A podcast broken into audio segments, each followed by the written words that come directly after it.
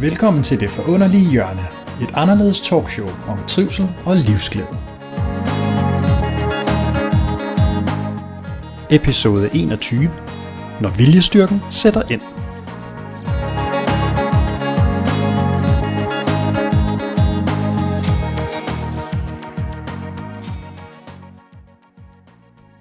I dag der skal det handle om ikke at kunne se. Jeg har været så heldig at få lov at komme på besøg hos Michael Schacht Petersen. Og øh, Michael han er blind. Michael han var udsat for en ulykke i 1998, som han vil fortælle mere om. Og vi skal drages ind i hans øh, univers og verden. Den måde han lever sit liv på i dag, hvor han er selvforsørgende, har arbejde, bor i egen lejlighed og egentlig klarer sig fuldstændig på lige fod med alle os andre. Der er bare den forskel, at han er blind. Så Michael, tak fordi I måtte komme. Det var så lidt. Ja, og vi er i din lejlighed i Vandløse, og øh, det vi skal nu her, vi har jo noget tid sammen. Kan du ikke for lytternes skyld, øh, også for min selvfølgelig, få lige genopfrisket, hvad er det, du husker fra 1998? Hvad er det, der skete fra dengang, du faktisk kunne se, og op til i dag? Så lige omkring ulykkestidspunktet. Stort spørgsmål. Ja, du smiler, fordi du har fortalt mig tidligere, da vi snakkede i telefonen, at det faktisk er lidt svært at huske. Hvad var det egentlig, der skete? Jamen altså, jeg var jo 23 da, i 98, og øh, øh, ulykken skete den 30. 12. Altså dagen før nytårsaften. Og øh, jeg havde en kammerat, som havde været et halvt år i Sydafrika på sådan et øh, udlandsophold i forhold til, at han er håndværker. Han kommer hjem, og øh, min derværende kæreste og jeg, vi har, jamen, der er lige mellem jul og nytår. Så det var sådan ligesom det eneste tidspunkt, vi kunne se ham. Så vi kører derud om aftenen, efter vi har spist. Og øh, jeg kører som sælger. Det skal lige med. Jeg kører, for det har en betydning. Men jeg kører som sælger fra Faxe Sears Tor, og har en firmabil, hvor der er, som er overbroderet med, med Faxe Kondi logo. Det er bare lige for at indikere, at der ikke er spirituskørsel med i det. Ja. så mister jeg jobbet. Ja. Men altså, vi kommer derud, og vi sidder og hygger, og vi får nogle, en, en pilsner, og, og sidder og sluder og hører hans historie, hvad han oplevede i Sydafrika. Og så, jamen, så falder snakken jo helt fuldstændig naturligt ind på, på dagen efter, nytårsaften. Og øh, min daværende kæreste og jeg, vi, øh, vi var inviteret til en fest, hvor der var fyrværkeri bandlyst. Det vil sige, at alle skulle feste, fejre nytåret, men uden fyrværkeri. Og min kammerat, jamen altså, Allan, han er jo, han er Allan. Ja, så øh, han, han er ude at købe. Ja, ja. Og, og vi kigger, og vi ser, og, og ved jo godt, at, at, at, og det kan du se, altså, det, det, vi kan godt se, at der er, det er nok ikke det, du går ned og køber ned i, i Føtex. så øh, som drenge er flest, jamen så vil vi jo gerne fyre en enkelt en af. Se, hvad den kan. Og øh, bliver så enige om, at vi er et par stykker, der går ud på gaden. Og Allan og så min daværende kæreste, de bliver indenfor for at kigge. Og så har vi to gutter og mig, der går ud på gaden og anretter, eller hvad man nu skal sige. Der var et bomberør med til den her krysantimumsbombe, hvilket jeg så først finder ud af, efter jeg er blevet blind. efter det var, ulykken. Det var det, det var. Ja, men altså, øh, vi, vi anretter den med, med lunde og med rør og skidt en rør fuld på gaden. Og øh, jeg bukker mig ned for at tænde, og der sker ingenting. Det forstår vi ikke. Og øh, ham Simon, der så er med ude, han siger, prøv at give mig lighteren. Så han får lighteren, når jeg rejser mig op. Og det, jeg rejser mig op, der springer. Og så kan jeg ikke huske mere. Hvad er næste tidspunkt, hvor at du har erindringer om, at du er 4-5 dage efter. Det igen. 4-5 dage. Hvor er du henne der? Der ligger jeg på Rigshospitalet. Lidt overrasket? ja, jamen chokerende på, på alle mulige leder kanter, fordi en, en ting er at, at vågne og være til stede og ikke kan se. Men det andet er, at øh, og det, det skal man så lige lægge om i, altså sådan rent psykisk, rent mentalt, at det er, at jeg kan ikke, jeg kan ikke se. Jeg er dopet med morfin og ketogan og hvad de ellers har, for at holde smerterne nede. Udover det kan jeg heller ikke sige noget, fordi min, min mund er suget sammen. Og det viser jo så, at, at, at, at det har jo noget med ulæggen at gøre, at, at alt imellem pande og hage er blevet ødelagt. Den yderste tredjedel af hvert øje blev revet af. Jeg fik en mindre kraniepud midt i panden. Halvdelen af næsen blev revet af. Overkæben blev knust. Organen flækket. Så en ting er at vågne op 4-5 dage efter, men når du så samtidig heller ikke kan se, du samtidig er omtoget på, på grund af, af, af smertestillende, men du kan heller ikke sige noget. Hvad er det, der sker i det øjeblik, du opdager det? Hvordan? Jamen, jamen, jeg ved jo ikke, om jeg opdager det. Jeg opdager det jo ikke på samme måde, som vi to sidder nu. Jeg tænker jo ikke rationelt, fordi jeg er jo, som jeg plejer at sige, jeg er jo narkoman på statens regning i den tid, jeg ligger på Rigshospitalet. Jeg bliver jo fyldt med, med smertestillende piller for at, at holde den smerte nede. Husker du det som om, at du mere var forvirret, og at andre omkring dig måtte fortælle, hvad der er sket? Eller hvordan? Øh... Ja, altså det jeg husker, det er, det er glemt. Og så bygger jeg altså historien videre på, hvad, hvad familien har fortalt. Jeg var jo mere eller mindre altså, beruset. ja. Hvor lang tid er du på Rigshospitalet? 30 dage. Til observation og operationer også på det tidspunkt? Eller kommer det senere? Øhm, altså hovedoperationen blev lavet de fire dage, jeg var, jeg var væk. Altså der, der lapper de jo øjnene sammen og, og, og lapper kæben sammen og syr og gør det. Og det er jo så der, jeg vågner op. Og der får jeg jo så videre af lægerne, at, øh, at med sådan et, et omfang og sådan en ulykke, der, der kunne jeg godt regne med, at jeg skal bruge tre måneder på hospitalet. I det hele taget, bare for at restituere at komme med. Og så, så kan man så sige, at nu, nu kommer jeg ind på noget her, det er ikke for at, ligesom at gå, det er ikke fordi, jeg vil gå væk fra sved, blod og tårer og alt muligt andet. Det skal nok komme. men, men allerede der dukker der jo nogle ting op, som, som for mig er, er den lille bæk, der gør en stor å. Altså jo flere bække du har, jo, jo større en å får du. Og, og sådan tænker jeg på det som, som gode ting. Altså jo flere gode ting der er, jo mere succes kan du lige pludselig danne af det. Altså, og det samme gør sig jo gældende med det negative. Jo mere negativt der er, jo mere dårligt om vil du, vil du få. Altså, så hvorfor nævner jeg det her? Jamen det gør jeg egentlig i forhold til, til den historie, der gør jeg nu 17 år efter. Jeg sidder og kan klare mig selv. Stort set. Jamen, for at vide, at du skal bruge tre måneder minimum på hospitalet, fordi din ulykke har været så voldsom. Og så bliver du udskrevet efter 30 dage. Det synes jeg er lidt, øh, lidt vildt.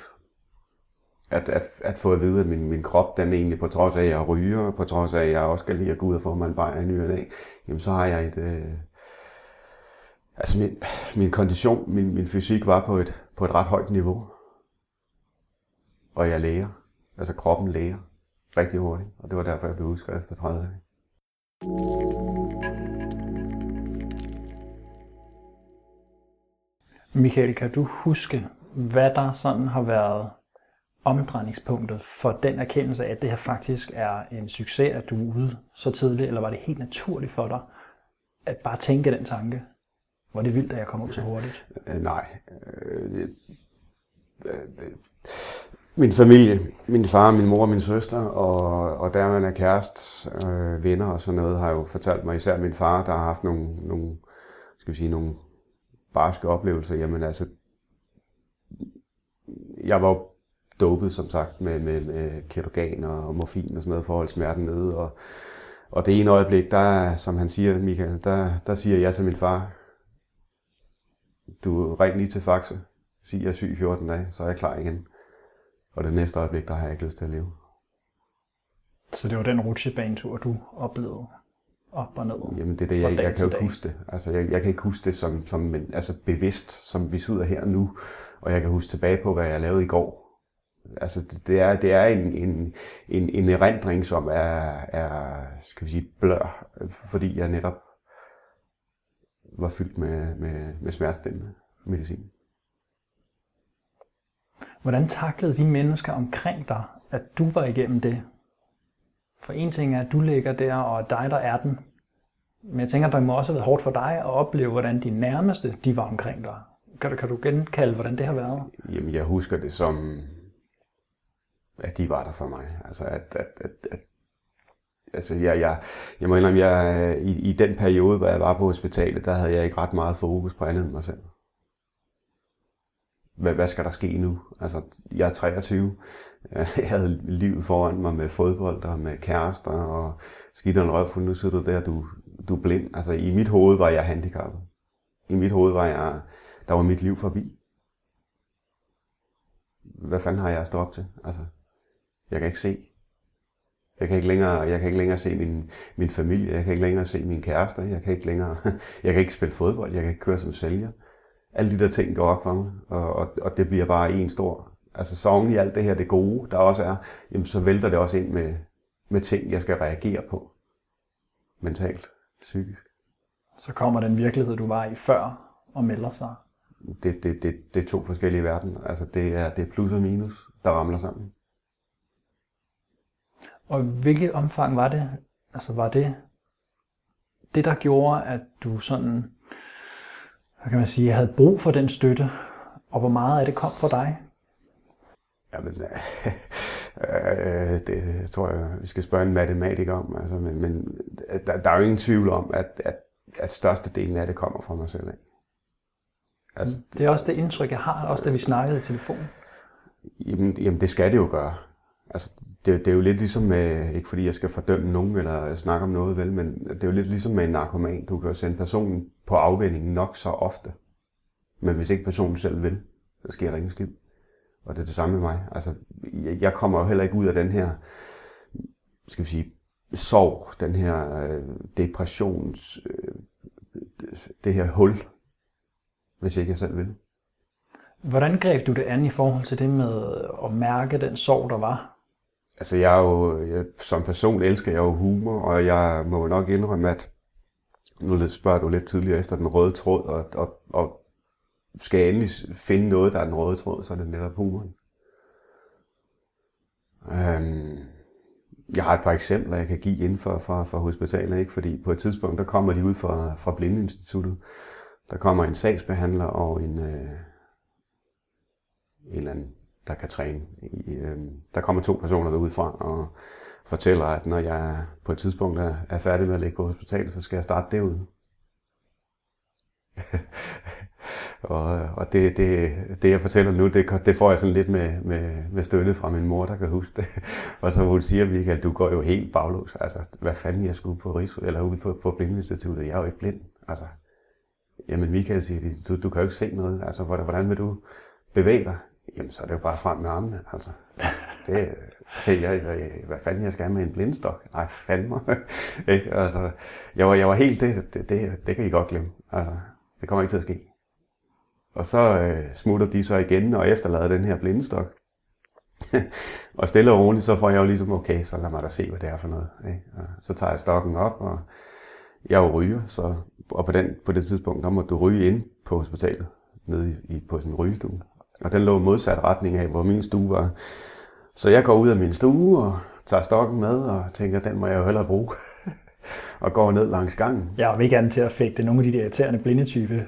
ja, men altså, du ved, altså, jeg går ned langs gangen, og jeg svinger jo fra højre til venstre, helt ud og helt over den anden ende. Hvilket så ender med, at jeg ramler ind i, i det, altså den dør eller den væg, hvor, hvor sygeplejerskerne sidder, og det larmer. og de kommer faren, ikke? og jeg siger, for helvede, der er jo ikke nogen, der har lært mig, hvordan jeg skal gå med den her stok. Så jeg tror bare, det er ligesom en kæp, svinger.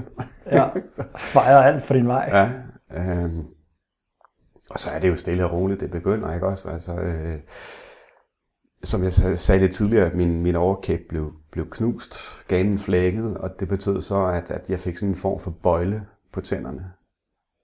De tog noget ben fra min hofte og lavede en ny kæbe. Og så fik jeg sådan en bøjle på, og der blev suget sammen med, med jeg kalder det stoltråd, det ved jeg godt, det ikke er. Fordi jeg har sgu ikke, jeg har ikke øh, de, de tekniske finesser for, hvad sådan noget det hedder. Men for mig var det ligesom, altså du ved, min, min kæbe bliver suget sammen, så jeg ikke kan åbne munden. Og så har jeg, det vil sige, at jeg har et ar på øh, lige under struben, hvor de sætter sådan en, en tube ind. En, en, for at jeg kan trække vejret, for at simpelthen at, at være sikker på, at jeg ikke sluger tungen og, og gør ved. Og den sidder fast med sådan en bændel, kender det. Jeg kalder det bare en snor. Ja.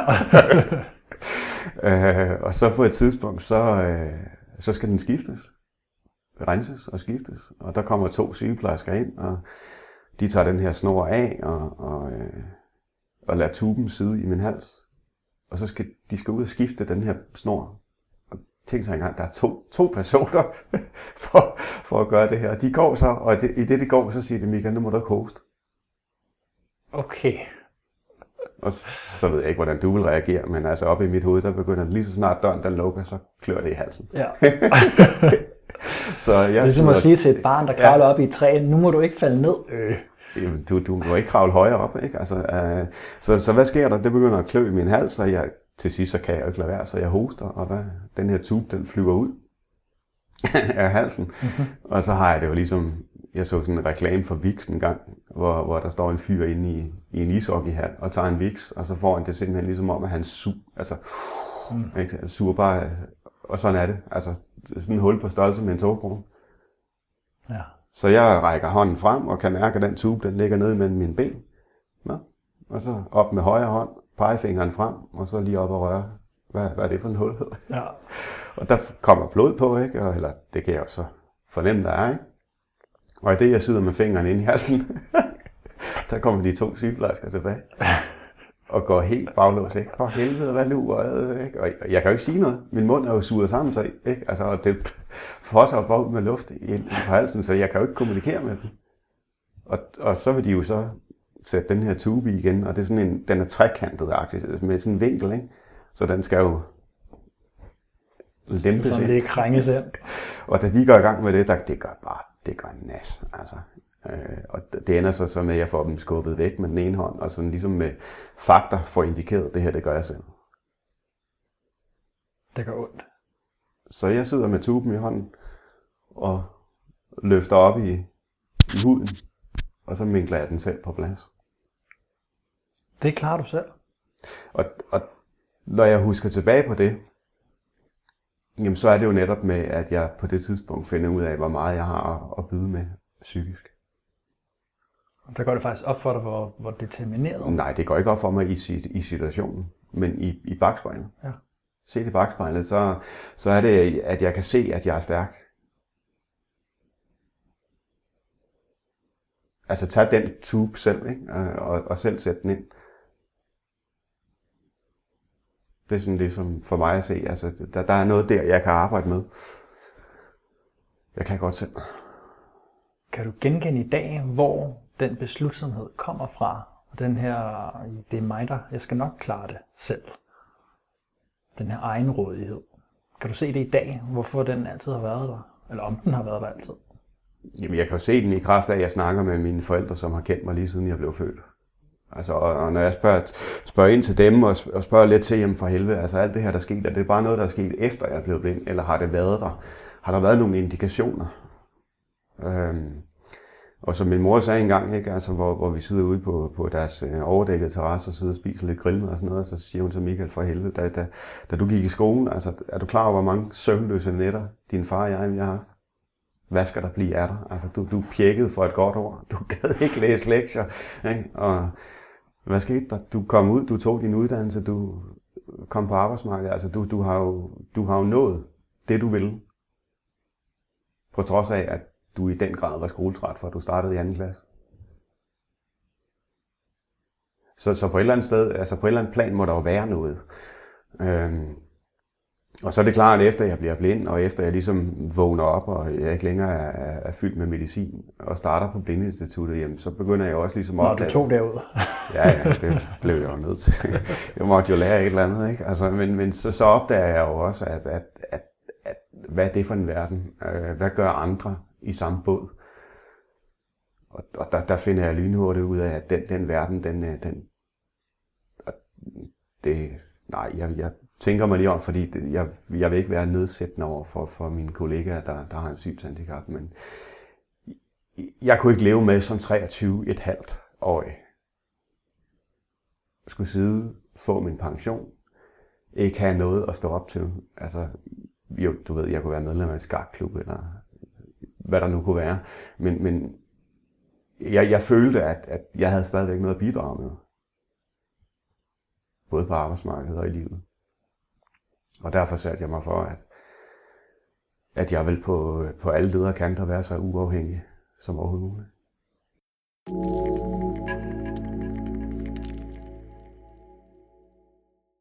Hvad er det første skridt, når du tænker sådan tema øh, mæssigt i forhold til efter den periode, hvor du er på Blindeinstituttet, begynder at lære at kunne navigere? Hvornår beslutter du dig for, eller hvad beslutter du dig for i forhold til det med at kunne være egenrådig? For mig at se, så er det lidt ligesom en, en sammenkogt ret. Altså, det, det, du, du, du, du kan ikke spise den uden. Altså, der skal kød i, der skal forskellige ting og sager i, der, der er med til at gøre den smagfuld og gøre den lækker. Ikke? Og så når det også her, altså en ting er, at øh, vi kan, hvis vi skal have procenter på, jamen det er måske mig, der, der, der er drivkraften i, i 60-70 procent af, af situationen. Men, men dertil kommer der jo alle de andre ting udenom. Jeg har en, en stærk familie, som, som kan snakke om også de ting, der gør ondt. Så på den måde har jeg, har jeg en, en, en støtte, jeg har en ballast, jeg har en havn. Der er nogen, der både kan skubbe lidt til mig, der er også nogen, der kan fagne mig, når, når det går ned. Øhm, min daværende arbejdsgiver, faktisk CS Thor, fortæller mig, at øh, de vil prøve at kigge på de muligheder, der kunne være for, at jeg kunne beholde mit job. Som kørende sælger. Ja. Jamen, de vil ja. se, om der var mulighed for, at de kunne, på en eller anden måde kunne arrangere, så der var en chauffør. Det synes jeg er stort, altså, at, at de går ind og tager den. Ikke? Øhm, de giver mig løn et halvt år efter. Det er de ikke berettet til. Altså, så der er faktisk ret stor backup. Det er det, jeg mener. Altså, der, der, der er mange ting, som, som jeg kan bruge til noget. Altså små, bitte detaljer, små, bitte situationer, øh, som, som i mit hoved er gode ting, som jeg kan samle sammen og arbejde med. Selvfølgelig er det noget lort. At blive blind, det ønsker jeg ikke for min værste fjende. Men, men når, når det er kommet dertil, jamen, så er jeg jo kun blevet blind. Så, så en ting er, at jeg selv har, skal vi sige, alle de her mål, drømme og, og beslutninger og det ene og det andet, men, men jeg kan ikke klare verden alene. Og derfor ved jeg også, at, at, at der, hvor jeg er i dag, 17 år efter, det er ikke kun mig selv, jeg kan takke for det. Det er primært mig selv. Men der er så sandelig også mange andre mennesker, blandt andet min familie. Hvis ikke de havde været der, så, så er jeg heller ikke siddet her i dag den taknemmelighed, du også sådan ligesom giver udtryk for nu her i det, tager det lang tid for den at forme sig i dig gennem de gode oplevelser, du får? Eller kommer den forholdsvis tidligt? Fordi du, du fortæller i hvert fald det her med de små oplevelser, som jo er store for dig, at der faktisk er folk, der hjælper dig. Hvornår begynder det at forme sig? Men Jeg, øh, grunden til at spørge også, fordi jeg, jeg møder jo mange mennesker og klienter, som har været igennem livskriser, ikke nogen, der har været blinde, dem har jeg ikke mødt i den forbindelse, men andre ting, som for dem jo er altså graverende for deres liv. Øh, og der, der, det er ofte, altså det er svært for det enkelte individ, når man er i det, og selv på bagkant, faktisk at bruge det konstruktivt. Og også at kunne vende det, man har været igennem til at sige, okay, hvad kan jeg så bruge det til nu, når jeg er ramt af livet? Så der er også noget særligt ved det at kunne mestre det. Og du snakker også i vores telefon med mig om det her men netop at de ting, du ikke har været igennem med det psykiske, og det pres, der også er, at du faktisk har formået at gøre det. Og det synes jeg, det, det, det er ikke kendetegnende for de fleste, vil jeg sige, jeg møder. Der skal lidt mere til. Nej, men, men, men det eneste, jeg ikke gør i det her, det er, at jeg sammenligner mig ikke med nogen andre. Fordi det er så noget, jeg har opdaget med tiden, kan man sige. Men fordi det her, altså alt det, jeg har gjort, fordi det er rigtigt for mig, og det har virket for mig, betyder det jo ikke, det vil virke for dig, hvis du var i samme situation. Øhm, og og, og på, på det plan, altså nu snakker jeg om familie og det ene, altså det, det vi i dag altså med, med, med fine ord kalder arv og miljø. Øhm, jeg har været heldig. Jeg har været sindssygt heldig, at, at, at jeg har et netværk. At jeg havde nogen, jeg kunne falde tilbage på. Det er jo ikke alle andre, der har det. Og, og, og det stof, vi, vi er gjort af, jamen, havde du sagt til mig et halvt år før jeg blev blind, nu skal du høre, Michael, der sker det, det, det og det. 17 år efter, der sidder vi to og snakker sammen, og der klarer du dig selv på alle de punkter, du gerne vil. Så har jeg sagt til dig, hvad pot har du drukket af? Ja, altså, det, det giver ikke mening. Øhm, og for, for mig, der er, det, der er det ligesom det her med, at man hører om de her historier om folk, der opdager kræfter, de, altså i, fordi de bliver presset ud i nogle, nogle helt ekstreme situationer, som de aldrig nogensinde havde forventet at skulle være i.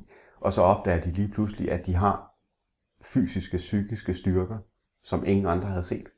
Eller inklusiv dem selv. Jeg ved ikke, hvor jeg har fået den her modstandskraft fra. Jeg aner det. Når nu du så taler om det i forhold til, når jeg spurgte det her med, med taknemmeligheden, kan du så koble det på også, og, og måske flette en lille sløjfe for, hvornår det, den styrke netop bliver til en erkendelse af, hvor er der meget godt i de ting her for mig? Jamen for mig der er det jo overlevelse.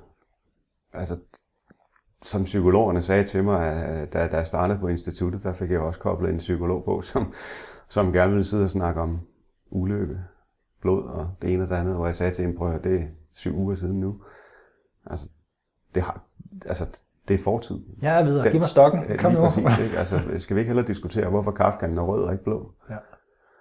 Men, men som hun jo sagde til mig, og det har hun jo fuldstændig ret i, altså hvor hun siger, Michael, du har jo haft alle grunde til at få dig en dyb, dyb depression. Hvorfor er det ikke sket? Der kan jeg jo kun svare det samme, som jeg har prøvet nu.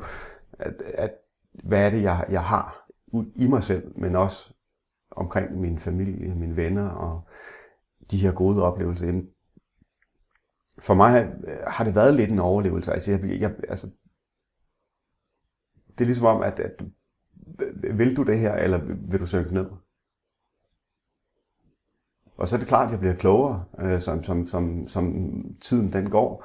Jeg opdager, at øh, på, på instituttet, der opdager jeg jo andre, som, som, som sidder i, i lignende situationer, eller i andre situationer, og, og, og på den måde får jeg jo noget ballast. Altså folk, der, der fagner mig og tager mig ind, giver mig ro, giver mig støtte. Har du nogensinde følt dig alene så i den proces? Hvad siger du? Har du følt dig alene i Aldrig. den proces? Så du har faktisk haft... Der er en situation, hvor jeg har været alene, men det var selvvalgt. Okay. Er det noget, der er... Nå, du vil gerne vide, hvad det er. du kan ikke lave sådan en klip her. Det, det er strengt. Altså, det er jo, jeg er jo sælger jo, så jeg ja, det, ikke, hvad der er. Det er du. Det kan jeg godt høre. Jamen, jamen altså, øh, den korte version. Efter ulykken, der, der, der glider min daværende kæreste og jeg fra hinanden. Øh, det får jeg så at vide af de såkaldte eksperter, det er, det er egentlig fuldstændig naturligt. Altså når, når, når en part oplever noget, der er så skal vi sige, grænseoverskridende, jamen, så, så er det meget naturligt, at, at, at der sker et skred. Øh, og, og, og eftersom vi jo i begge to, jeg var 23, hun var 20, ikke? Altså, så vi har jo lige frem masser af livserfaring til at kan læne os op af. Så bottom line, vi går fra hinanden. Og så er det, jeg ligesom oplever i den situation, at, at hvad så? Altså, mig og kvinder. Hvad så? Nu er du blind, Michael. Så, så i mit hoved, der, der sker der sådan en... Øh, jeg ved sgu ikke, ligesom ringe i vandet. Altså, det, og, og, og der tager den ene dårlige tanke den anden. Altså, Michael, du er blind. Det er ikke godt der er fandme ikke en pige, altså en normal pige, en normal velfungerende pige, hun kan hverken, altså hun kan sgu ikke lide dig, hun kan ikke tænde på dig, hun kan ikke synes, du er sød eller fræk eller noget andet. Øh, og, og sådan kører det med som ring i vandet. Og, og på det plan, der har jeg min egen depression. Hvad det modsatte køn angår. I godt tre måneder. Men alligevel, i, i samme øje med, som jeg har alt det, jamen der formår jeg at gå på uddannelse hver dag. Og altså, jeg formår at leve ved siden af.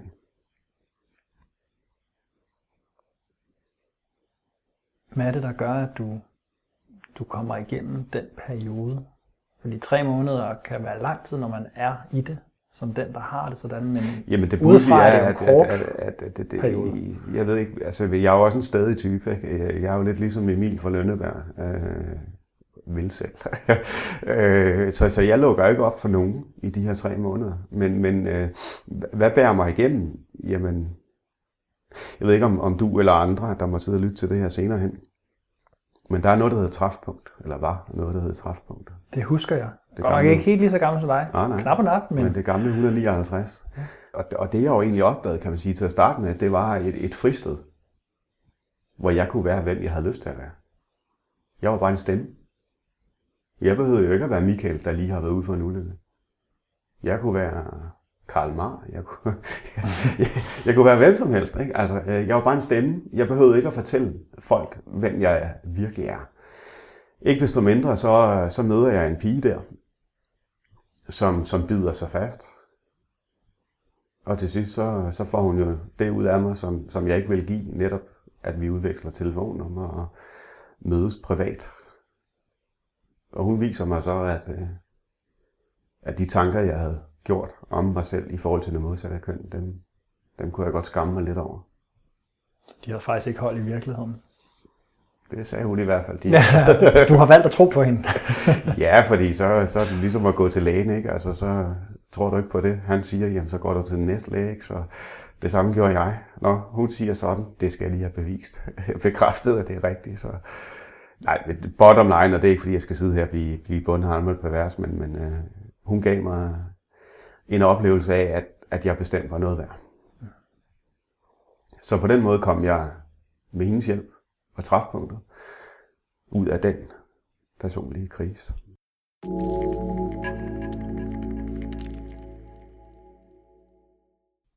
Og nu du snakker det her med at være alene, og det her med så også at have en kæreste, har, har du haft lidt ængstelighed omkring det siden dengang på så at skabe et liv med en partner, eller har du været godt tilfreds med faktisk at leve selvstændigt for dig? Hvordan har det formet sig, nu når du får den oplevelse med, at det faktisk er muligt, og folk godt ved dig? Har interesse i dig? Jamen altså, hvad, altså i, de, øh, i de år, jeg har været blind, siden 98 til, til nu i 16, jamen, der har jeg jo haft tre kærester. Altså tre parforhold. Så, så øh, altså, jeg har jo bare levet livet, Mm. som alle andre gør på det punkt. Blevet forelsket. Jeg tænker også, det handler jo også om at lægge mærke til de ting, der faktisk er af muligheder, som du så fint også siger, at du et eller andet sted gør, og fordi du er stedig. Det skal, sgu, det skal lykkes, det her. Så det har været ganske naturligt for dig. Det ved jeg ikke. Altså, øh, men, men det, der har været naturligt for mig, og det er jo det, jeg har snakket med både familie og venner om, og, og folk, jeg har mødt sidenhen, det er, at jeg er Michael Schack Petersen. Og det var jeg også, før jeg blev blind. Så for mig har, har udgangspunktet været, at, at jeg vil ikke ændre mig. Jeg vil have lov at være den, jeg altid har været, og den, jeg forhåbentlig også bliver ved med at blive. Og, og det vil sige en, en fyr, der, der, der gør ting, fordi han holder af at gøre ting. Og på den måde har jeg, jo, har jeg jo gjort nogle ting, som jeg har opdaget, at andre mennesker ikke lige frem oplever som normalt. Jeg går i byen, drikker mig i hegnet, går ud og fester, danser, gør det. Jeg er ude at stå på mark, eller ude at stå på vandski, hedder det. jeg er ude at køre markræs. Øh, Jeg har et fuldtidsjob på normale, ordinære vilkår, som man siger. Tjener min egen penge. Og det er den vej, som, som er rigtig for mig. Og i det øje med, der er jeg groft sagt fuldstændig ligeglad med, hvad andre folk tænker. Det handler ikke om dem. Det handler om mig. Jeg tænker, det er, det er en vigtig ting at, at lytte til det, du siger nu, også fordi meget af det, jeg synes, jeg oplever, det er det her med troen på, at det faktisk er okay at være mig, og jeg har faktisk ret til det. Der er så mange mennesker, som oplever, og dem jeg møder i hvert fald, at der er sådan en grundlæggende, men hvorfor skulle jeg have lov til det her? Hvorfor er der nogen, der skulle kunne lide mig? Hvorfor, jamen, det er forkert at have det sådan her. Der er rigtig meget tvivl, og der er rigtig meget sådan manglende tillid til, at de valg og fornemmelser, man selv har og træffer, at de er gode nok. Jamen, det er jo sådan lidt en kontrast, ikke også? Altså, nu snakker jeg om, om, om plus og minus tidligere. Altså, du, du, har dit netværk, du har det hele det her fundament, som du kan læne dig op af, familie, venner osv., som er plusset. Så har du hele det offentlige system, som jeg jo efter ulykken blev en del af. Øh, jeg anede ikke, at- at jeg havde en sagsbehandler, men det har du i det, du bliver født, fordi du får et CPR-nummer. Så har alle mennesker en sagsbehandler. meget, meget underligt at opleve. Men øh, jeg ved ikke rigtig, hvordan jeg skal sige det, uden at, uden at, uden at lyde øh, negativ, men, men, men det må man godt. i, i dagens Danmark skal du fandme at være syg for at, at kunne få lov at være syg. Altså, øh, jeg sidder 23,5 år gammel, erkender, at, at, at jeg er ikke færdig med arbejdsmarkedet, og, og jeg har evner til stadigvæk at kan bidrage. Men spørgsmålet er bare på hvad niveau og med hvad. Så jeg går til min sagsbehandler, fordi inde på Institut for Blinde og Svagsyne, der har jeg opdaget, at der er en etårig telemarketing uddannelse. Altså hvor jeg sidder og laver telefonsalg. Ikke salg, men altså sidder og arbejder på, på, på øh, altså med at, øh, at, at præsentere, booke møder øh, for virksomheder og sådan noget. Den uddannelse koster på det tidspunkt lige omkring 300.000. Så jeg går til min, min sagsbehandler i Kalundborg, præsenterer hende for, for ideen. Og som jeg husker det, så oplever hun, altså hun opfører sig nærmest som om, det er hendes egen penge, jeg beder om. Altså, hende, altså, Det var nærmest en personlig fornærmelse. der. Ja, det ved jeg ikke, om det var, men hun, hun reagerer ikke, som, som jeg havde håbet. Altså, hun, hun reagerer ikke med, med åbne arme og siger, det lyder da godt, Michael, og hvad kan den... Hvad? Altså, ikke at hun skal give mig den med det samme, men, men, men altså, hun, hun stopper op og så siger, Michael, ikke, det er mange penge, og øh, øh, og øh, øh. Og, og så kan man så sige, jamen på det tidspunkt, da jeg søger om den her uddannelse, der har jeg oparbejdet noget selvtillid og noget tro. Så jeg går i kødet på hende. Jeg siger, prøv at høre, det pisse, det gider jeg ikke finde mig i. Det er 300.000, vi snakker om. Det er jo ikke 3 milliarder. Ja. Så jeg går ned til min, min bank i Kalundborg og snakker med min sagsbehandler og siger, prøv at høre, vi to vi har kendt hinanden i noget tid efterhånden. Jeg er rimelig øh, værdig, er jeg ikke det? Jeg skylder ikke nogen penge, og så videre, og så videre. Jo, nu skal du høre. Den her uddannelse, 7 ud af 10 kommer i job. Det siger statistikkerne på uddannelsen. Den koster 300.000. Hvis ikke min sagsbehandler vil betale, som hun er berettet til ifølge lovgivningen, kan jeg så låne pengene af dig? Ja, det kunne jeg godt. Godt. Kigger tilbage til sagsbehandleren. Hvad så? Har du ændret mening? Ah, Ej, men hun var stadigvæk lidt loven ved det, så siger jeg, ved du hvad, drop det. Gider dig ikke mere. Jeg har ikke brug for dig. Ej, men nu måtte jeg ikke. Jeg siger, prøv her. Hvis ikke du vil betale, som det står i, din, i lovgivningen, du skal, så kan jeg fortælle dig, at jeg har fået sikkerhed, og jeg kan låne penge i banken. Og by the way, når jeg har fået den her uddannelse og er kommet på arbejdsmarkedet, så har jeg lidt over 40 år tilbage på arbejdsmarkedet. Hvor mange gange tror du, jeg kan betale de 300.000 tilbage i skat? Så du kan jo rent faktisk betragte det som en lille lån. Og først der bløder hun op. Først der åbner hun op og spørger til, hvad det egentlig er for en uddannelse. Og hvad den kan gøre for mig. Og det er på mange måder det, jeg oplever med, med det offentlige system. Der er ikke plads til at være, altså, være syg. Ender det så med, nu laver du en cliffhanger igen. Ender det så med, hun giver det, eller får ja. du det i banken? Det ender med, at hun bevilger den. Okay. Ja. Men, men, men det er bare et eksempel. Ikke? Altså, øh, ja. På et tidspunkt skulle jeg ansøge kommunen om at få en computer. Fra jeg søger, skriver ansøgningen, til den står her, der går der 14 måneder. Det var lang tid. Og så viser det sig endda, at jeg har fået en gammel, afdanket computer, de bare har renset. Okay. altså, det jeg bare vil hen til, det er, og det har været en del af min kamp, det er at blive så selvstændig, så jeg er fri for det, for det offentlige. Så fordi du har haft de oplevelser, så var det endnu mere vigtigt for jeg dig? Jeg gider ikke slås med dem. Nej. Altså, jeg er ikke typen, der, der søger råb og stop og bare gerne... Altså, jeg, jeg vrider ikke citronen og bare vil have alt ud af det offentlige. Men har jeg brug for en ny blindestok, der koster 400 kroner, så, så er det fandme der noget, de skal give. Altså, ellers kan jeg ikke komme frem. Jeg kan ikke komme tilbage. Jeg kan, jeg kan ikke bevæge mig nogen steder hen uden en stok. Det er ligesom, altså, det er ligesom folk, der, der, der, der gerne vil have tøj på. Det kunne du den dag på hospitalet. Altså. Nå jo, men det, altså, jeg forstår. Så, så, så de simple hjælpemidler, som man har brug for, og for at kan, kan leve sin dag, ja. altså, det, det gider jeg ikke kæmpe med dem om. Jeg, jeg gider simpelthen ikke. Fordi så du gider det, ikke bruge dit krudt på det, det, det er for det, kort. Det, det, det, kan, det kan simpelthen ikke være rigtigt, at, at, at, at de stiller spørgsmålstegn til, jamen Michael, har du nu også seriøst brug for en blindestok? Men hvad fanden er der galt? Altså, hvornår har jeg sidst søgt en blindestok? Det er 10 år siden måske. Altså, den kan jo gå i stykker. Mm. Altså, jeg, jeg, jeg, kan bare ikke, jeg kan bare ikke finde eller acceptere det her med, at, at, at man ikke bliver mødt med åbne arme. Ikke dermed sagt, at de bare partout skal give mig det, men ligesom man bliver mødt med et spørgsmålstegn. Kan det nu være rigtigt?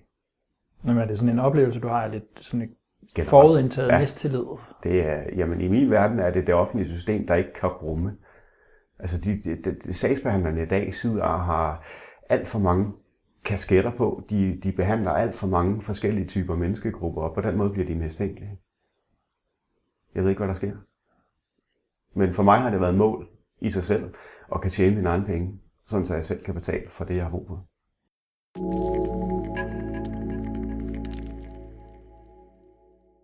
Den uddannelse, er det, er det det første skridt, du tager i retning mod den selvstændighed, når vi taler rent jobmæssigt? Eller når du faktisk i forbindelse med Fa- Faxa CS 2 der, og lave noget med dem? Nej, vi finder ud af, at det bliver for dyrt. Okay.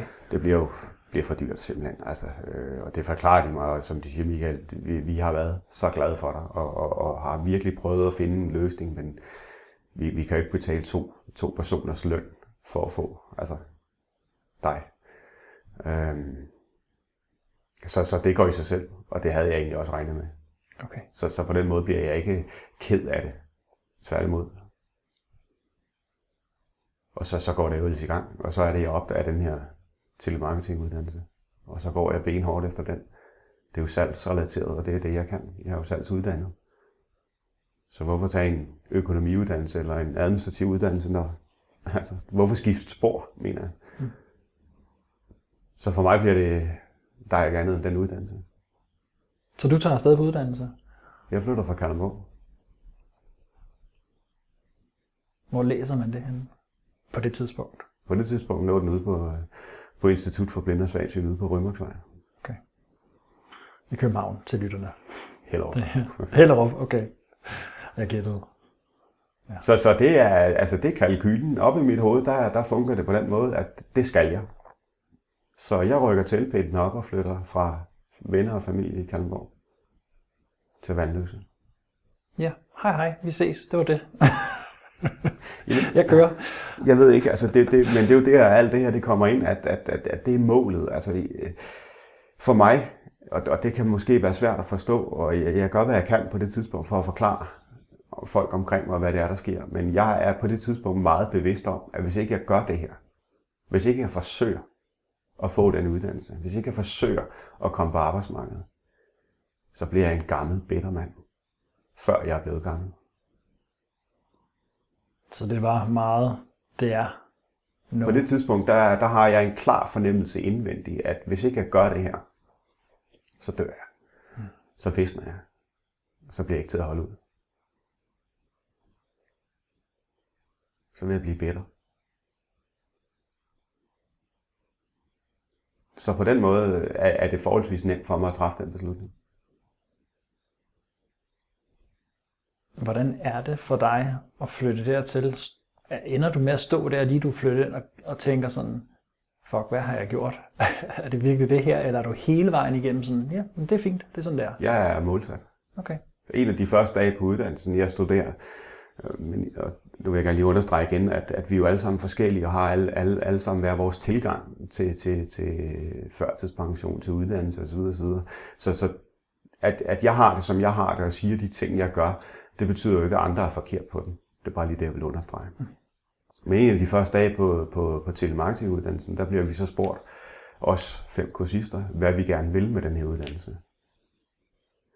Og øh, jeg oplever lidt, at mine, mine medstuderende, de, de sådan ligesom på en eller anden måde svarer sådan lidt, jamen, hvis jeg bare kan få et job, så er jeg glad. Og, og for mig der er det, jamen, det, det er fra dag et af. Jeg skal ud, have mig et fuldtidsjob på normale vilkår. Jeg skal tjene mine egne penge hele vejen igen. Og der bliver jeg mødt med en, øh,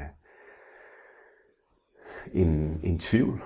Og jamen altså, Michael, det, det, det kan du jo ikke. Altså, og jeg spørger, hvorfor? Jamen, fordi der er så mange andre blinde svagsyn, der har prøvet og har knækket halsen på det. Og der bliver jeg jo så Rasmus modsat igen, og jeg elsker jo at, at snakke, og jeg elsker at argumentere. Så i min verden er det jo et spørgsmål om, at jamen, kan det skyldes andet, end at de er blinde? Kan det skyldes, at de er blevet dårligt vejledt? kan det skyldes, at de har haft alt for urealistiske forventninger. Altså, du er blind. Jamen, jeg skal da være jægerpilot. Det er da klart. Eller jeg skal da ud og køre taxa. Så er man jo totalt urealistisk. Altså, så kan det være, at de har, de har haft et mål, der har været over evne.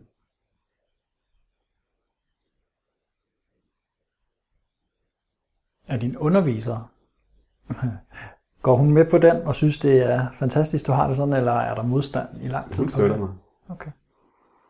Det er mine medstuderende, der er, er skeptiske. Okay. Og fred er med det. Altså, der, der, der er ikke nogen ond, ond øh, stemning eller noget, altså, det, men det, det kører bare som en, en diskussion. Og der er jeg jo godt klar over, at, at, at, at på det punkt kan jeg jo godt mærke, at, at jeg på et eller andet plan skiller mig ud. Men, men øh, som, som jeg siger, jamen det er det, jeg tror på, jeg kan. Så kan det jo godt være, at den dag, jeg kommer på, på normale vilkår og får mig et almindeligt arbejde på normale vilkår og klarer mig selv, at jeg finder ud af, at det, det magter jeg ikke. Men jeg bliver nødt til at prøve. Måske også, hvor du kan leve med det Præcis. i dig. Altså, hvis jeg ikke prøver, så, så ved jeg ikke, om, om altså, så finder jeg sgu aldrig ud af, om, om, om det kan lade sig gøre. Men en ting ved jeg. Hvis ikke jeg prøver, så vil jeg blive skuffet over mig selv. Hvordan foregår det, efter du har taget den uddannelse, i forhold til de jobs, du har der, hvor du er i dag? Kan du ikke lige kort præcisere det? Jamen, den sidste del af uddannelsen, det er tre måneder, der, der har man det, man kalder et, et selvvalgt projekt, hvor du skal, du skal skrive en rapport om den her uddannelse, du har været igennem, samtidig med, at du er ude og gennemføre et projekt ude i en virksomhed. Og vi skal så være især selv finde den her virksomhed, selv for dem overtale til at, at, at tage os ind i det her projektophold. Altså lidt ligesom at søge et job. Og jeg går så i gang med at finde ud af, hvad, jamen, hvad fanden interesserer jeg mig for, og bang bang, så nå, jeg finder ud af, at jeg vil ud til Toyota Danmark. Så jeg ringer derud og snakker med, med deres chef for det område, og får ham overbevist om, at, øh, at de godt kan bruge min ressource. Og han vil gerne have mig derude i, i tre måneder, hvor jeg skal sidde og lave en analyse på et af deres nye varebiler, samtidig med at jeg skriver det her projekt. Og mens jeg så er derude, Jamen, der, der snakker jeg om, jeg må sige, sige mig engang, bruger I telemarketing? Altså i form af analyser eller øh, mødebookning på jeres firmabiler? Ja, det gjorde de. Nå. Hvad? Jamen, de brugte et andet bureau, altså et telemarketingbureau. Og det brugte de 50-75.000 på om måneden. Så smiler jeg. Kigger ja. for. Giv mig 45. Jeg siger til ham, du kan få mig for det halve og fuld tid. Så blev han jo interesseret. Så det endte med, at efter projektopholdet blev jeg ansat der. Og der var jeg så et halvt år. Så øh, stoppede jeg, fordi at på det tidspunkt, der sker der en del med, med, med øh, erhvervsbiler. Grænserne åbner sig i Europa, og Toyota skal lige pludselig lukke en del af deres forhandlere. Og så lige pludselig bliver min, min, skal vi sige, min ressource, min evne, den bliver, jeg vil ikke sige overflødig, men der er ikke, der er ikke behov for den i samme grad. Så, øh, så jeg får at vide i god tid, at, at, at, at de simpelthen ikke kan beholde mig. Det handler ikke om mine resultater eller hvad jeg kan, men at, at markedet har forandret sig. Og så finder jeg den arbejdsgiver, jeg har i dag. Og jeg stopper hos Toyota om fredagen, starter derude om mandagen. Så når du spørger, jamen, så tog jeg uddannelsen og var i arbejde dagen efter. Og det har jeg været lige siden. Hvordan tog den nye arbejdsplads imod det? Og har det været en lang indkøringsfase for det, for det med omstille sig til din position, funktion, eller var det også for? Altså, vi, vi, vi, vi lever jo i en, i en verden, hvor, hvor uvidenhed jo på mange måder er den måde, vi, vi opbygger vores fordomme, og arbejdsmarkedet ved ikke en skid om, hvad det vil sige at have en blind ansat. Fordi der ikke er nogen, der gider at fortælle dem det. Jeg har Så selv, det skal du selv gøre. Jeg har selv været mentor for en, jeg arbejder også med, øh, med ledige, øh, som også er blind. Og, og der var mange samtaler med både Blindinstitut og med en vejleder. Øh, og det jeg oplevede, når jeg skulle snakke med virksomheder for at hjælpe den her person videre, det var, at de, ikke, de vidste ikke, hvad du tog. Og de fleste sagde faktisk nej upfront, selvom personen faktisk var en match. Så det er, er svært, hvis ikke at personen i forvejen er ressourcestærk. Og der tænker jeg måske, det har været din force også, at du har haft den der beslutsomhed. Jamen, jeg er jo sælger, altså, så jeg er jo vant til at argumentere. Jeg er vant til at sælge et produkt, sælge en vare, og om, om det er en bil, jeg skal sælge, eller det er mig selv, det går jo i min verden ud på et. Øh, så, så når jeg sidder der, jamen, så møder jeg min, min nuværende arbejdsgiver, og han har en ledig stilling, det har jeg jo set på nettet. Så da jeg ringer til ham på telefonen, og det, det sidder vi jo og griner af den dag i dag, fordi han, han blev jo i den grad kørt igennem salgsmøllen af mig. Okay. fordi jeg fortæller ham jo ikke, at jeg er blind. Hvorfor skal jeg gøre det? Så jeg starter med at fortælle ham, Dag, jeg hedder Michael Schack Petersen, jeg har set, du har den her ledige stilling. Ja, nå, jamen det tænker jeg, der kan være mig. Og så begynder han at spørge til, hvem jeg er og hvad jeg kan, og det forklarer jeg ham. Jeg hedder Michael, jeg er så og så gammel, jeg er detaljuddannet, jeg har taget en etårig telemarketinguddannelse. Nå, siger han, hvorhen? Jamen det har jeg taget ud på noget, der hedder IBS Erhverv. Han spørger ikke ind til, hvad IBS Erhverv står for. Så jeg tænker, det skal han da heller ikke have at vide. så, så hvorfor det? Altså, det er sådan, jeg tænker op i mit hoved. Ikke? Altså, du ved, altså, hvis ikke han har lyst til at vide, hvad det står for, jamen, så skal han da heller ikke have det at vide. På trods af, at hvis han fik det at vide, så ville han også vide, at jeg var blind. Så vi snakker videre, og han finder ud af, at han egentlig gerne vil se mig til en jobsamtale. Og det bliver vi så enige om. Dag og tid og det ene og det andet. Og vi er ved at runde samtalen af, der siger til ham, der er lige én ting, du lige skal vide, inden vi slutter af. Nå, hvad er det? Jamen det er, at jeg også er blind. Var, der lige så stille, som der er nu? I hans ende af telefonen? Jamen, der blev stille, og så, så, så røg det ud af ham væk. Åh, oh, så hører du skide godt. Det kan du vide dig selv næsen på. Vi ses næste onsdag. Okay. Altså, så, så, så det, det er, altså, det, det, er jo, det er jo det, altså det, der er rigtigt for mig. Altså, hvor, hvorfor skal jeg starte samtalen med at fortælle, om jeg er blind? Hmm. Det har ikke en skid, undskyld, banner, men det har ingen relevans for mit arbejde. Hvorfor skal han så vide det? Så du vælger så bare at fokusere på, på de muligheder, Lige der præcis. er? Ja. Det, altså, altså det, jeg skal jo ikke sælge Michael, der er blind. Jeg skal sælge de evner, jeg har. Og i forhold til det, han søger, den medarbejder, han søger, jamen der handler det jo ikke om, hvorvidt jeg er blind eller ikke er blind. Det handler om, om jeg har evner, om jeg kan udføre jobbet, og det kan jeg med mit handicap. Så, så, så i mit hoved, der er det klart, jamen hvis jeg starter med at fortælle det, så begynder samtalen. Start, samtalen vil helt automatisk handle om noget helt andet end jobbet. Nå, du er blind. Jamen, hvordan er det sket? Så skal vi til at snakke om ulykken. Mm. Jamen, hvordan binder du dine snørbånd? Ikke? Altså, så skal vi lige pludselig begynde at sidde og snakke om nogle helt andre ting, end det, det handler om. Så derfor undlader jeg helt bevidst at sige det. Før at, at han skal vide det. Men han får selvfølgelig mulighed undervejs, blandt andet med det der IBS-erhverv, for at spørge. Hvis han har spurgt, hvad det betød, så har jeg jo sagt, at IBS står for Institut for Blinde og Svagsyne. Og så vil han jo have vidst det. Men eftersom han ikke spørger, så tænker jeg, fint, det skal han heller ikke vide. Så der er du i dag også, det sted? Ja.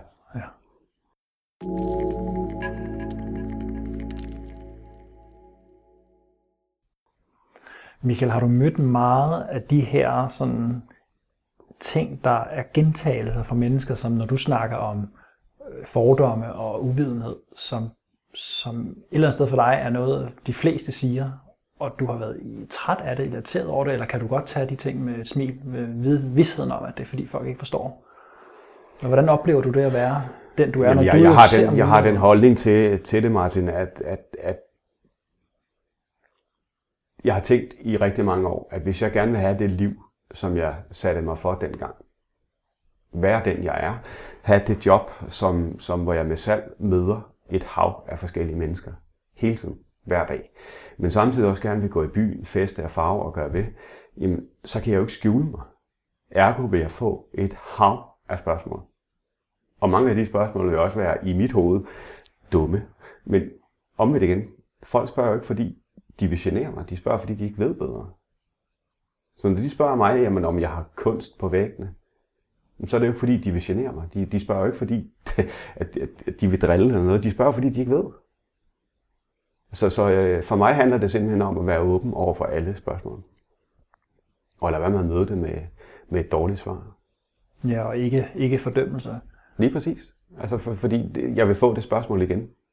Altså det spørgsmål kommer tusind gange. Så, så jo mere irriteret jeg bliver over det første gang, jamen så kan jeg jo bare blive irriteret endnu flere gange. Så det lyder også som om, du faktisk vælger ikke at lade dig gå med i de der øh, baner.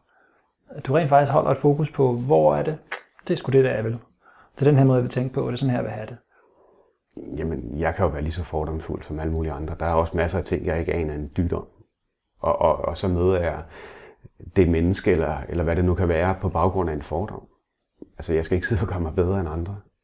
Men, men, men jeg har jo selv oplevet som blind, at, at, at man møder folk rundt omkring, der stiller nogle spørgsmål, hvor, hvor så kan du kalde det en fordom. Ja, men det jeg jo så har fundet ud af, det er, at, at, at rigtig mange fordomme bygger på uvidenhed. Altså at det simpelthen i bund og grund handler om, at folk ikke ved bedre. Så kan du måske også, hvis du forklarer det på din måde, kan afmystificere det for dem. Jo, jo, men, men som jeg også har været inde på et par gange, øh, det er, at jamen, hvad der er rigtigt for mig, er jo ikke nødvendigvis rigtigt for andre. Og omvendt. Altså fordi den vej, jeg har valgt, er den rigtige for mig, betyder det jo ikke, at det er det for min, mine kollegaer. Men, men der, hvor vi, altså vi, vi, vi er jo alle sammen forskellige. Vi, vi reagerer alle sammen hver for sig. Og øh, der er jo ikke nogen, der er blind. Altså jo, altså, men folk kan jo blive blinde på alle mulige grunde. Nogle øh, via en øjensygdom, andre via en ulykke. Nogle er, hvor, øh, andre, der er det medfødt. Og, og, og på den måde øh, vokser vi jo hver især op øh, på, på, på, på forskellige måder, kan man sige. Møder du nogen, som måske også kan have det samme handicap, eller som har noget andet, hvor de kommer til dig for vejledning? Og hvad er det typisk, du så vil opleve?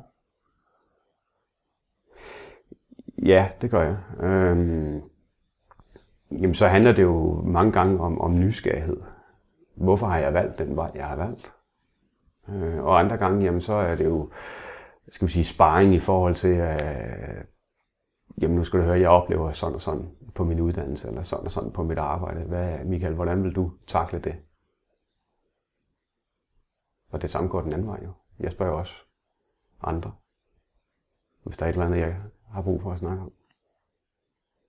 Hvordan er det i forhold til dine kollegaer så, og, og hvis du sådan skal varetage de opgaver, får du støtte fra dem til noget af det, eller er du også fuldt fungerende på det område?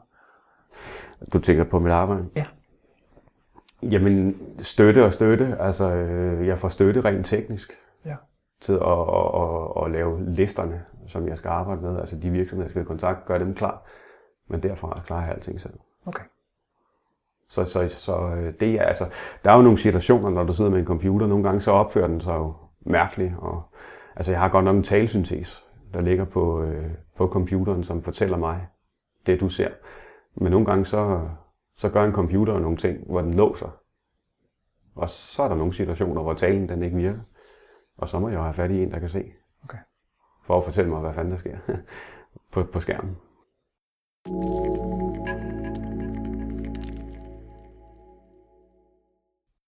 Michael, i forhold til andre, som kan opleve, det kan være ulykker, men også andre ting i deres liv, som gør, at de møder ting, som virkelig gør ondt, eller gør noget ved dem, og måske endda også forandrer deres livsgrundlag, ligesom det gjorde med dig dengang.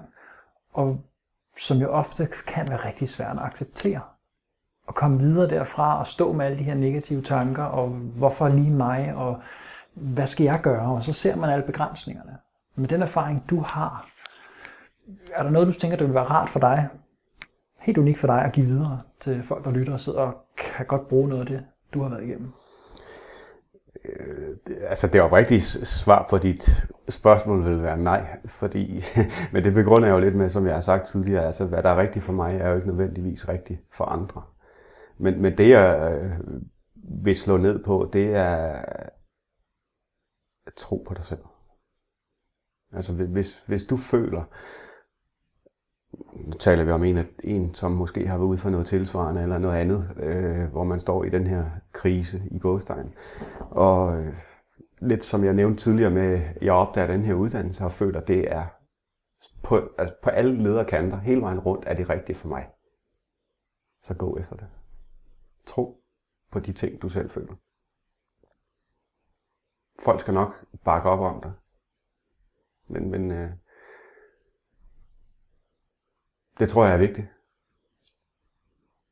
Så simpelthen at, at gå efter det, du kan mærke. Jamen, jeg kan selvfølgelig vælge at mening. svare alle de her, skal vi sige, traditionelle ting. Altså brug dine venner, snak med din familie, snak med folk omkring dig osv. osv. Det, det, det, det, det øh, negligerer jeg ikke og, og, og anerkender 100% at det i den grad er, er hilende, og det er værdifuldt. Men lige så værdifuldt er det også, at, at det du selv tror på er rigtigt for dig.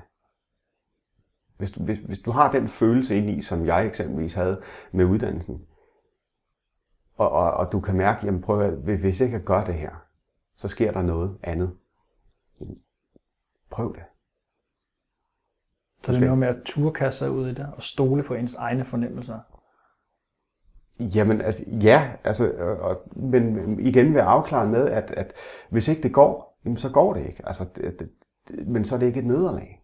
Så har, du, altså, så har du i hvert fald prøvet. Du, du har sprunget ud i det. For mig lykkes det, og, og, og det er jo, øh, på den måde har jeg, er, er jeg jo skide glad for, at, at, at jeg valgte at følge min, min, min mavefornemmelse, og det, det jeg selv troede på. Men det kunne jo også have vist sig, at det ikke lykkes. Men, men det betyder ikke, at det har været et nederlag. Så har jeg prøvet. Og, og det, det tror jeg vil være, jeg ved ikke om jeg snakker for meget om det, men, men eller du ved ikke, får skåret ind til benet, men, men, men kernen er, tror jeg egentlig et eller andet sted, at, at hvis jeg skal give noget videre, så er det at tro på det, du tænker, tro på det, du føler.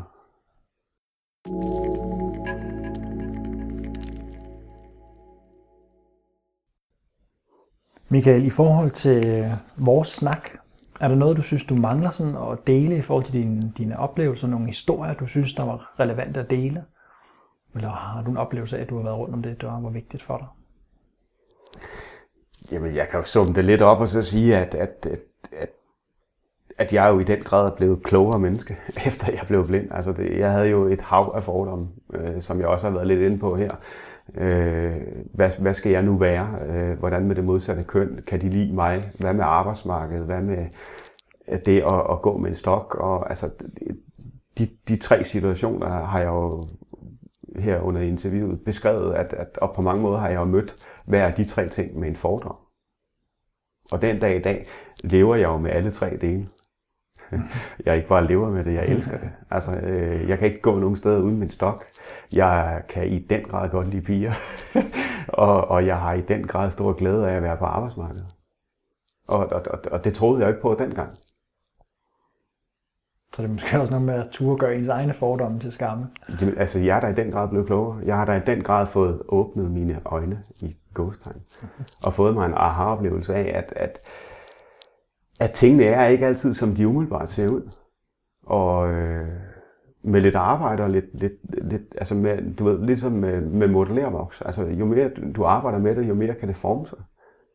Og så vil jeg jo vende rundt og sige, at jeg er med mig glad for, at jeg ikke kan se ind i fremtiden. Fordi sådan har det været for mig, at dagen efter ulykken troede jeg overhovedet ikke noget på. Altså, det, det, der kunne jeg slet ikke se mig være der, hvor jeg er i dag.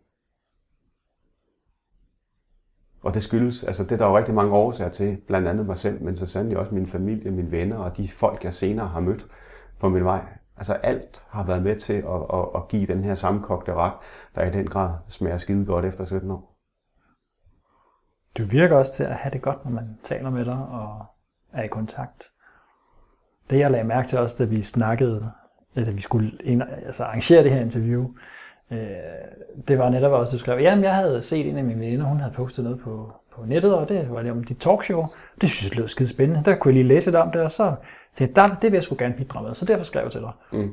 Så, så, så hvis ikke at du havde fortalt, at du var blind, så var der jo intet, der tydede på det.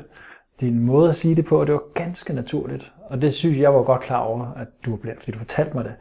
Øh, Men det var dejligt, sådan livsbekræftende også at opleve, at vi snakker jo bare. Og det er jo meget det, jeg arbejder med netop, som du også sagde, med den ikke fordømmende tilgang, du har over for andre mennesker, er åben over for det. At det er noget, de fleste mennesker faktisk har brug for. At de faktisk, som du siger, bliver mødt. Så, så, så meget af det, der sådan kendetegn dig oplever, det er også, jamen, nå ja, det er jo sådan, det er. Jo, men altså, nu kan man sige, at jeg går i byen og sådan noget. Og, øhm, jeg har også været på, jeg har haft kærester, som jeg også har nævnt. Jeg har selvfølgelig også været på et hav af dates, der ikke er blevet til en skid.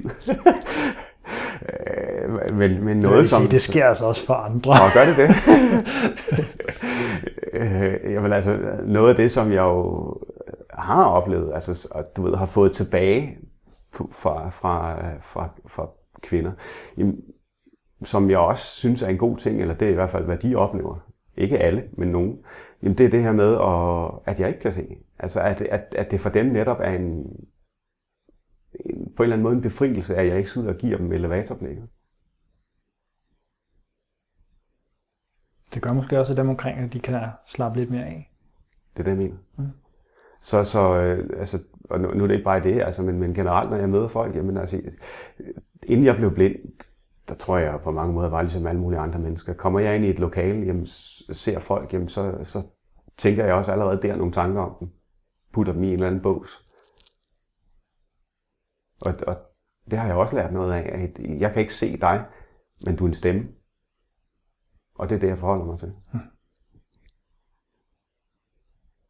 Så der er jo mange fordele ved at have en kæreste, der er blind. Ikke? Man kan være morgencreme. Ja. Du kan sidde lige foran fjernsynet, det rager mig en øsblomst. Jeg skal bare bruge lyden. ja. Det er så til gengæld også noget, du har brug for. Det er klart. Hvilket? Lyden. Ja, i den grad. Ja. Ja, lige så vel som du sagde, men lidt senere her, der skal jeg lige over se noget fodbold med nogle kammerater. Ja, det er det, du skal.